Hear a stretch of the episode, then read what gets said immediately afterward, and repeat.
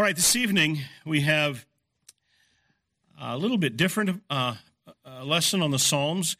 We are not going to expound any of the Psalms, eh, but it's going to be a little more, um, I don't know what to say, classroomish, uh, academic.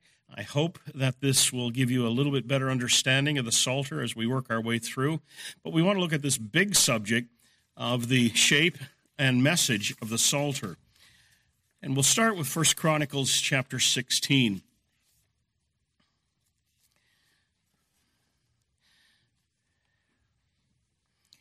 I will get there into in a moment. So we're looking at the subject then of how is the Psalter put together? How are these 150 psalms brought together in the book that we know as the Psalter? Uh, these 150 psalms, how they come to get put together as they are, in the arrangement that they are? Uh, is there a, a, reason for it? Is there an explanation? Is there something in that? Um, the Psalms are a compiled work. It's not like uh, some of the other books, most of the other books that are the works of one author in particular, but we have many authors who have written these Psalms.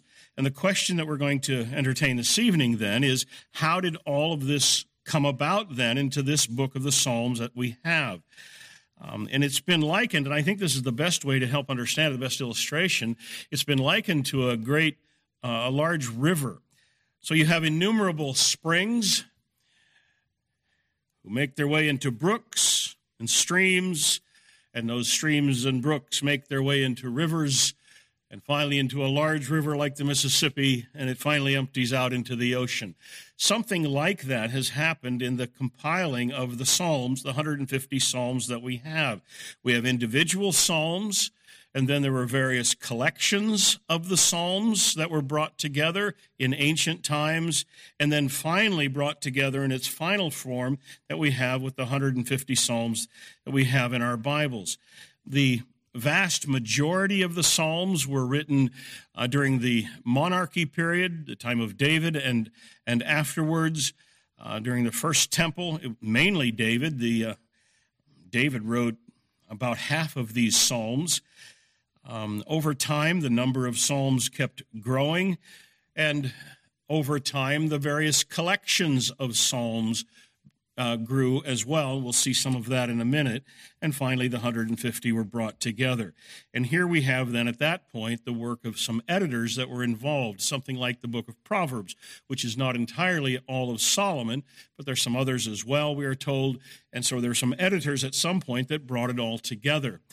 Um, both the Christian community since ancient times, before uh, uh at Jesus' time and before Jesus, the Jewish community as well, uh, recognize the work of the uh, uh, editors at this point to be inspired.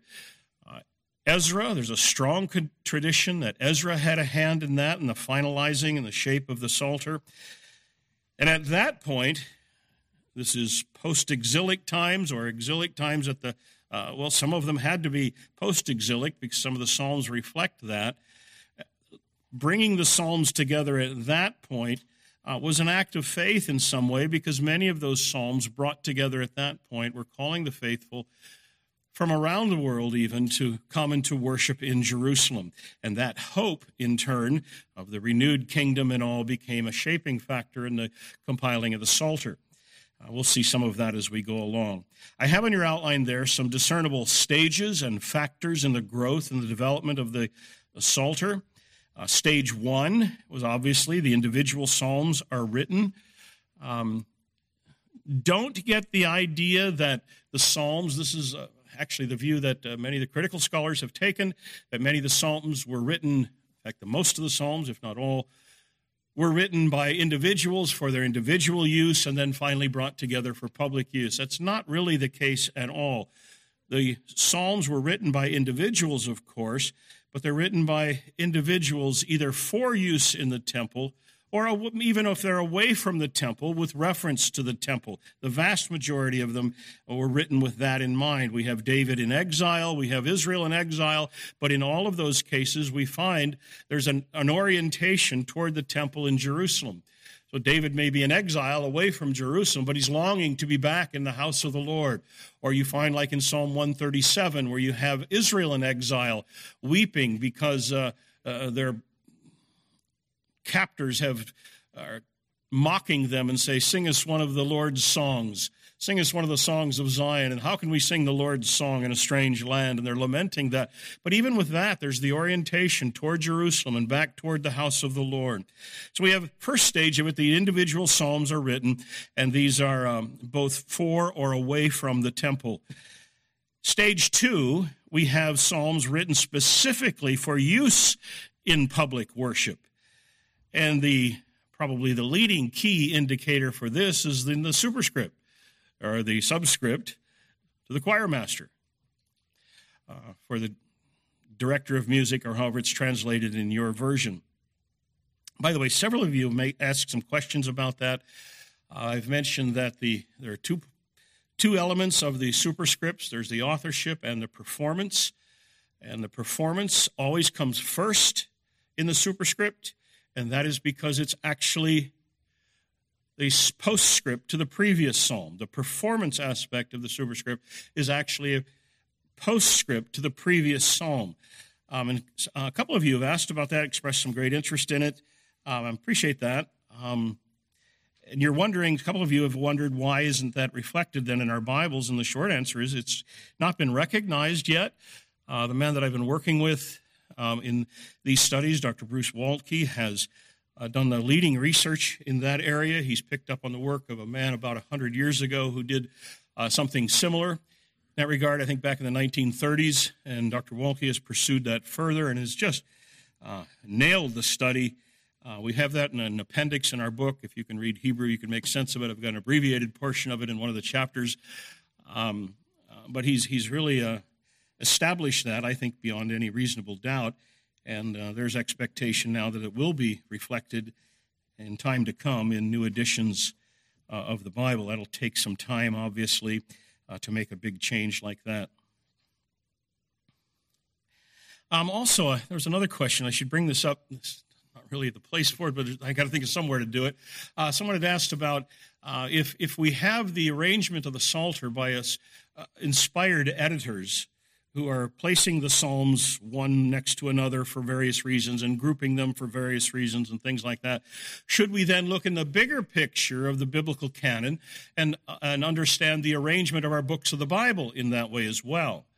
And in fact, that's a new area of a rather new area of study. I've not seen anything in it until recent years. I've seen a couple of books on it, they, they use various terminology for it. There's text and there's paratext, and the paratext is the arrangement of the books together and all that. And it's a fascinating study. The difference is in the Psalter, we have an inspired editor doing it. In the arrangement of the books of the Bible, we don't have that. And so you have a, a different arrangement. For example, in the Hebrew canon, you have the law, the, uh, the prophets, and the writings.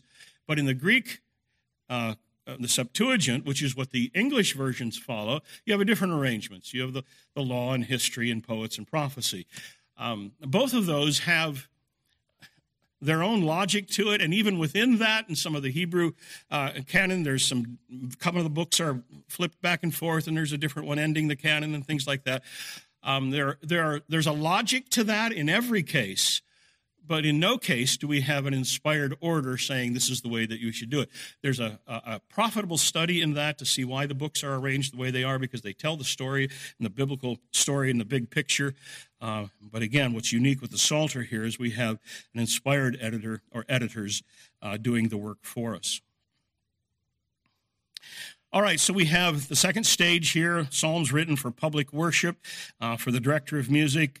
Um, David will write a psalm. It might be a lament psalm, like some that we've been looking at. And then he'll hand it off to the choir master, and he's making this now for the people of God to sing.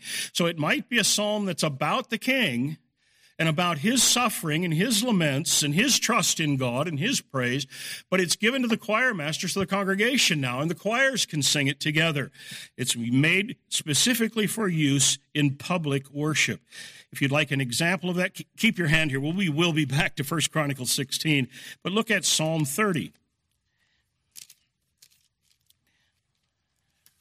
Psalm 30 is an interesting illustration of this. As the superscript tells us the occasion of writing a psalm of David, a song at the dedication of the temple. Well, now that's interesting because David wasn't there for the dedication of the temple. And in fact, critical scholars will point to this and say, yeah, these superscripts don't mean anything. But in fact, what we have here is David looking forward to the building of the temple. God has told him that Solomon will do that. And David now has written this psalm for use at that public occasion in public worship. And there are a number of others. Um, I don't think I, no, I didn't put it on your outline. Uh, related indications of the fact that the Psalms are written for use in public worship. The Psalter's full of those. You have uh, the Ascent Psalms, where they're the whole focus of the Ascent Psalms is going up to the temple to worship. You have um, uh, Psalms written by Asaph, the uh, choir director or one of the leaders of the one of the musical guilds in ancient Israel. Uh, you have the various musical instruments that are used together in, in, congregational usage. You have songs of thanksgiving, which are psalms that were used in the worship at the temple at the time of offering an, uh, a thank offering to God. You have the songs of Zion, and you have all kinds of indications in the Psalms that the orientation is toward the house of the Lord and they're for use in public worship by the people of God. The leading indicator of that, of course, is the fact that they're given to the choir master and now it's for public use. So, David now, interesting way to look at it, I think, we have David, who's an inspired author. In fact, he's called a prophet. He speaks for God, and so this is God's word to us and now we take that and sing it back to God, and it's our singing God's word back to God and to one another. The point here then is that the Psalms did not originate for uh, private use, they originated for public use. And even Psalms that were written away from the temple uh, were written with an orientation toward it and for use there. Uh, stage three of the um, collections uh, is the collection of the Psalms into various groups. So we have individual Psalms, we have Psalms written for public worship, and now uh, books or Psalms that are written are collected into various groups. Now we'll look at 1 Chronicles 16. Look at verse 4 again. We saw this way back at the beginning of our studies when David established song, psalm singing in Israel. You remember he had brought the ark to Jerusalem, and now there's, this is a joyous occasion, and he's established uh, musical guilds and such. And he says he appointed some of the Levites as ministers before the ark of the Lord to invoke, to thank, and to praise the Lord, the God of Israel. And remember, we pointed out here there are at least three types or three genres of psalms that David grouped accordingly. To invoke, that's the petition psalms or the petition lament psalms. To thank, that's your individual psalms of grateful praise. And to praise, that's your hymns, your psalms of descriptive praise, praising God for his greatness, and so on. So, grouping the psalms according to some kind of uh, common commonality, and in David himself had done that. There are also indications in the Old Testament early on that, uh, that there were collections of the Psalms grouped by author of Psalms. So let's take a look here. Look at Psalm 72. This is a curious, a curious thing. Psalm 72, verse 20. The prayers of David, the son of Jesse, are ended. Now, a couple of things interesting here. One, this is the ending, ending psalm concluding book two of the Psalter. But notice the superscript the Psalm of Solomon. And yet, the last verse of the psalm tells us the prayers of David, the son of Jesse, are ended. Some kind of indication that there was an earlier grouping of the prayers of David as psalms. This is one discernible group of the psalms, an earlier collection of some kind. If you'd like another, look at Second Chronicles, chapter 29. Second Chronicles, chapter 29. Here, this is during the reign of King Hezekiah. Hezekiah, the king typically has charge of the worship in the temple and or bringing the uh, nation to worship there. Second Chronicles 29 verse 30. Hezekiah the king and the officials commanded the Levites to sing praises to the Lord with the words of David and of Asaph the seer. So already two collections were already in existence at the time of Hezekiah. The words of David might be, I don't know what grouping they had specifically, but that might be book uh, one of the Psalter, Psalms 1 to 41. The words of Asaph, we have them grouped together in our canon as well, Psalm 73 to 83. And there's also Psalm 50 as well, but they are grouped together in Psalm 73 to 83. You also have book one of the Psalter. We'll talk more about that in a minute, but that's entirely a Davidic. All of them are Davidic psalms. Um, we have various groupings of Davidic psalms in each of the books of the Psalter. Uh, we have books of the, the Psalms of the sons of Korah grouped together in various places. Um, so, anyway, all of this to point out that there are various early collections of the Psalms already happening during Old Testament times. Other psalms were grouped according to genre and theme. That's what we see in 1 Chronicles 16, which I've just pointed out. We've also seen that with the Ascent Psalms, uh, Psalm 120 to 134. Um, book 5 is largely a grouping of praise and hallelujah psalms that are brought together. Um, the Hallel Psalms, Psalms 113 to 118, the last crescendo of praise at the end of the Psalter, Psalm 146 to 150, are all hallelujah psalms. They all begin with hallelujah. You want to know a Hebrew word? There it is, hallelujah. And that's how each psalm in Psalm 146 to 150 both begins and ends. The hallelujah psalms brought together. So they're grouped according to uh, author, according to genre, according to theme, and then finally, we have the fourth stage of the development of the Psalter, and that's the collection of the Psalms into five books. And I have those listed for you on your uh, outline. You have them in your Bibles as well. You may not have noticed it, but ahead of Psalm 1, you'll have Book 1. Ahead of Psalm 42, you have Book 2, and so on through the Psalter. So these are collected into five books Psalm 1 to 41, 42 to 72, 73 to 89, Psalm 90 to 106, and Psalm 107 to 150. Now, they're interesting here. There are some various lines of evidence for this five book arrangement. How do we know that there's actually these books of, of, of Psalms within the Psalter? Well, one is rabbinic tradition, goes back to before the time of Jesus. Um, but there are other lines of evidence for it, and I'll just mention them here quickly. Interesting, by the way, um, this is one of the newer areas of studies in uh, Psalms scholarship. Um, maybe 30 years ago, a little more, 35 years ago, some smart guy at Yale uh, was writing his doctoral dissertation on the Psalter.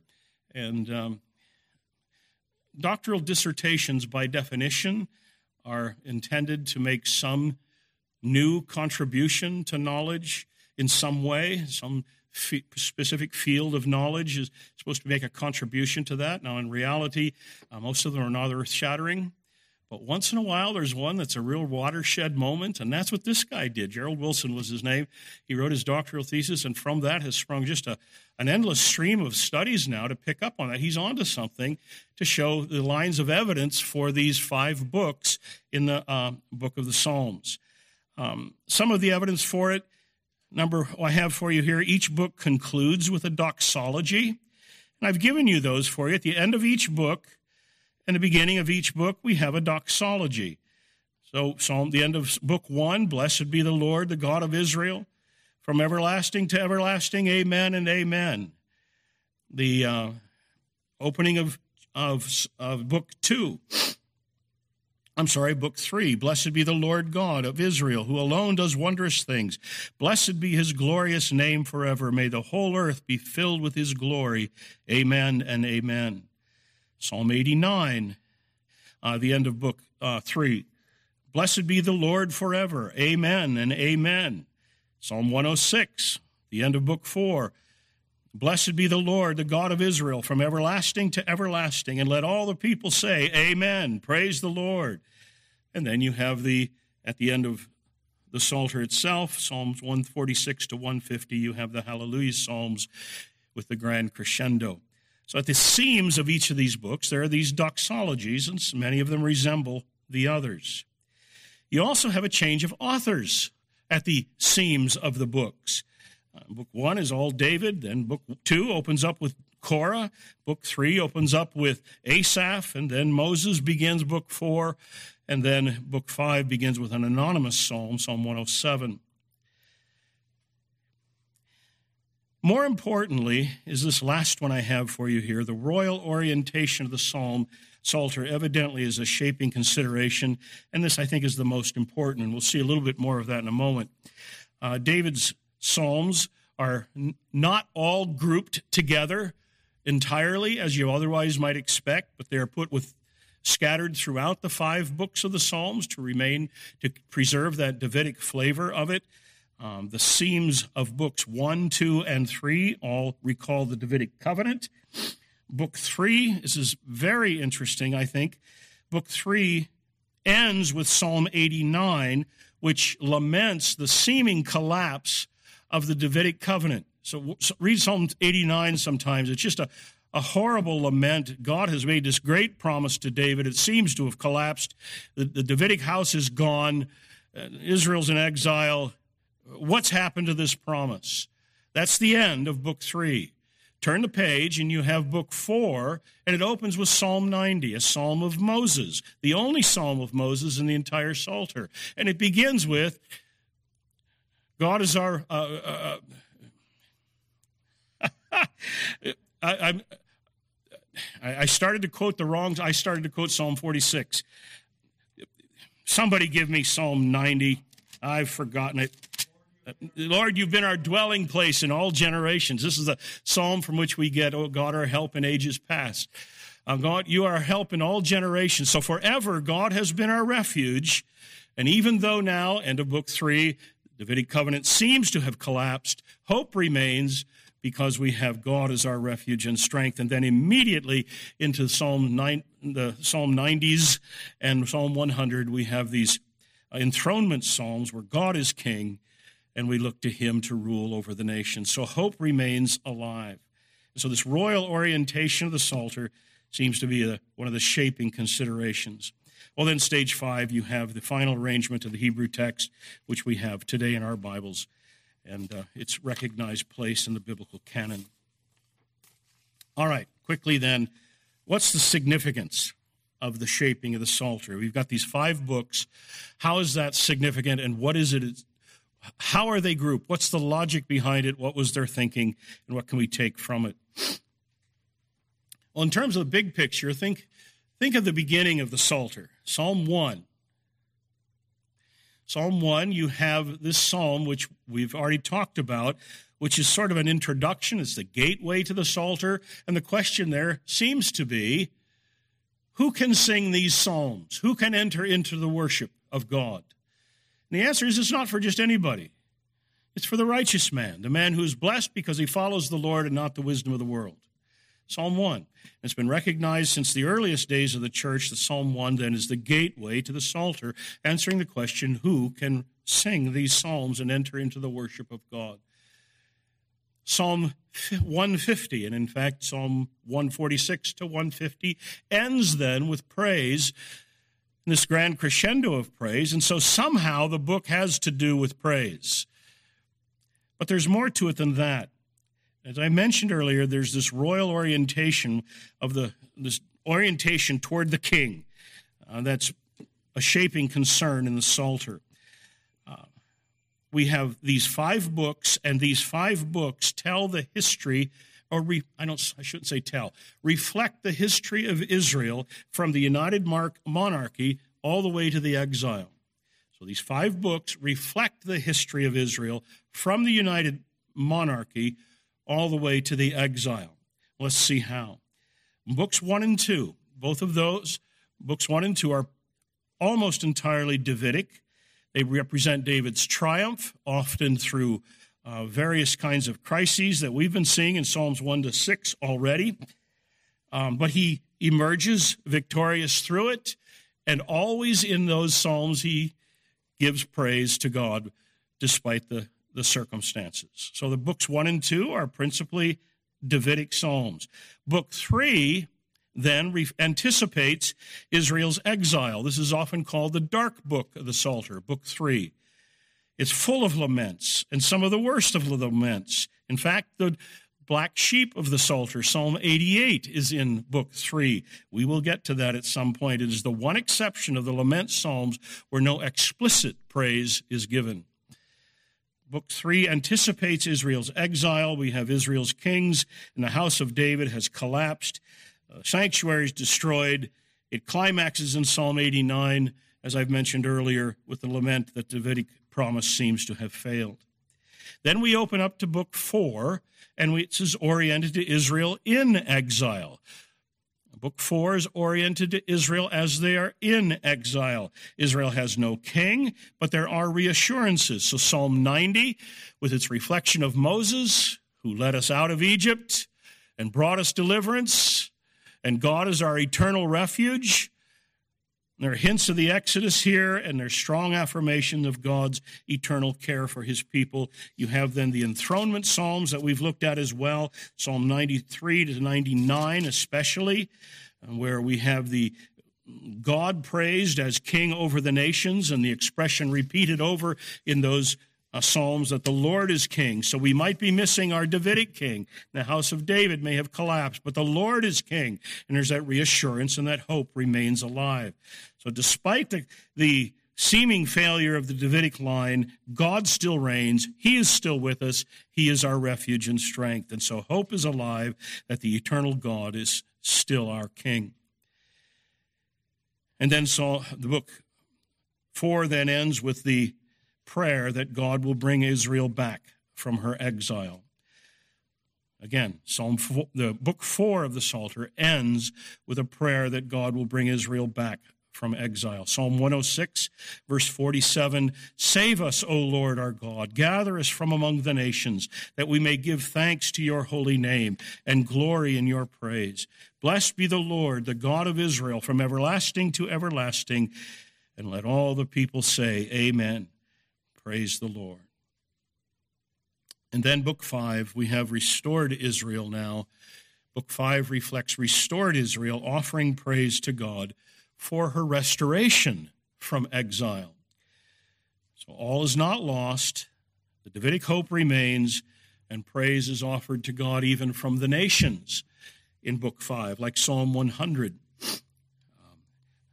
Make a joyful noise to the Lord, all the earth, not just Israel, but all the earth. Let the earth come into the gates of the temple and offer praise to God. So you have a movement in these five books of the Psalter. We have David struggling to establish the kingdom that God has promised to him. We have David's success in doing that. Then we have the devastation of the kingdom in book three, and then in book four, we have the renewed hope that God is king and that he's the eternal refuge. And then book five of the Psalter, the consummation of praise from the nations for the universal reign of God over all the earth. So the message of the Psalter then centers on David, and here's where it reflects then the message of the entire Bible. God's covenant promise to David, the future of Davidic king, it will be realized. There's still hope for that remaining in Book 5. One writer writes The collage of the Psalter is not merely about David's own life, but God's purposes in the world and how and where David fits into that wider project. So, in that respect, it fits squarely into the larger canon of, the, of Scripture. What is the theme of the Psalter? Well, in a sense, it's the theme of the whole Bible the kingdom of God, the establishing of the kingdom of God with the Lord Jesus Christ, the Davidic Son, at the center of it. Now, I think an interesting um, observation here, I have it on your outline. A psalter is a hymnal. Yes, but. And what I mean by that is yes, this is Israel's hymn book. But don't get the idea that these are just psalms randomly thrown together into a collection, but there's a meaning to them and it is intended to convey this message that I've just outlined. And let me read this long quote for you. I think this will be helpful in telling the story then of the Psalter. That these five books of the Psalms, arranged the way they are, have a reason to them, and they tell this story. The Psalms tell of the Messiah because he loves the Torah and meditates in it day and night, Psalm 1. The Holy One promises to overthrow every opposition to his rule and to establish his throne in Zion, Psalm 2. He comes as the divine bridegroom Messiah to rescue daughter Israel, Zion and raise her to honor, Psalm 45. He issues a command to gather Israel, Psalm 50, and sets up a kingdom like Solomon's, which will extend from sea to sea and from the river to the ends of the earth, Psalm 72. However, his kingdom will be attacked by hostile nations, Psalms 73 to 83. He will be surrounded by enemies and fall into the underworld, Psalm 86 and 88. His people, bereft of his presence, lament his death and arraign the Holy One for the failure of his promise, Psalm 89. Israel will be ex- exiled and perish in the wilderness as they were in Moses' day, as Zechariah foretold, Psalm 90 and Zechariah 13. But the king will be delivered from every evil, Psalm 91, to reemerge from the underworld like a triumphant wild ox, Psalm 92. Thereafter, Yahweh is praised in his rule among the nations, Psalm 93 to 99. Eventually, Israel regather to the land, Psalm 107, when Messiah will announce his, vic- his victory, Psalm 108, anathematize his enemies, Psalm 109, and descend from the right hand of power to wage victorious battle, Psalm 110. The deliverance is, is celebrated in the Hallel way, uh, wage victorious battle, Psalm, I'm sorry, in the Hallel Psalm, Psalm 113 to 17, which recall the joyful triumph of the Exodus. Then he ascends to Jerusalem amidst crowds and joyful celebrations, Psalm 118. While the scattered tribes of Israel who have strayed like lost sheep are gathered in, Psalm 119, 176. Then the songs of ascents represent Israel and the nations ascending to keep the feast of Sukkot in Jerusalem when in fulfillment of the promise of Psalm 2, the Messiah is installed on his throne. Psalm 132. Psalm 135 to 137 are a codetta to the Ascents collection. Psalms 140 to 144 feature a final attack upon the messianic throne. Evildoers threaten the new David with force, stratagems, and pursuits, but the threat is now easily dismissed. Psalm 145 is a hymn of praise for the victory, and Psalm 146 to 150 are the grand coda of praise to the entire collection. So there is an overarching sense to the progression of the books of the of various psalms in the Psalter. And I think I have this, yes, summarized for you on your outline.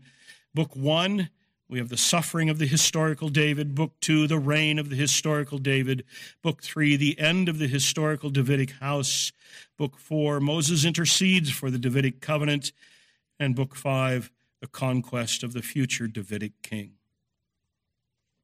All right, there's all of that. I told you this would be a little different from our normal lesson. What value is there in all of this? On one level, for the for the preacher, for the interpreter. This is enormously helpful. Whatever degree of study you do in the Psalms, it is going to be helpful to keep all of this in mind. Do I expect you to remember all of this? No. I don't expect you to remember all of this, but I, I think it will be helpful for you.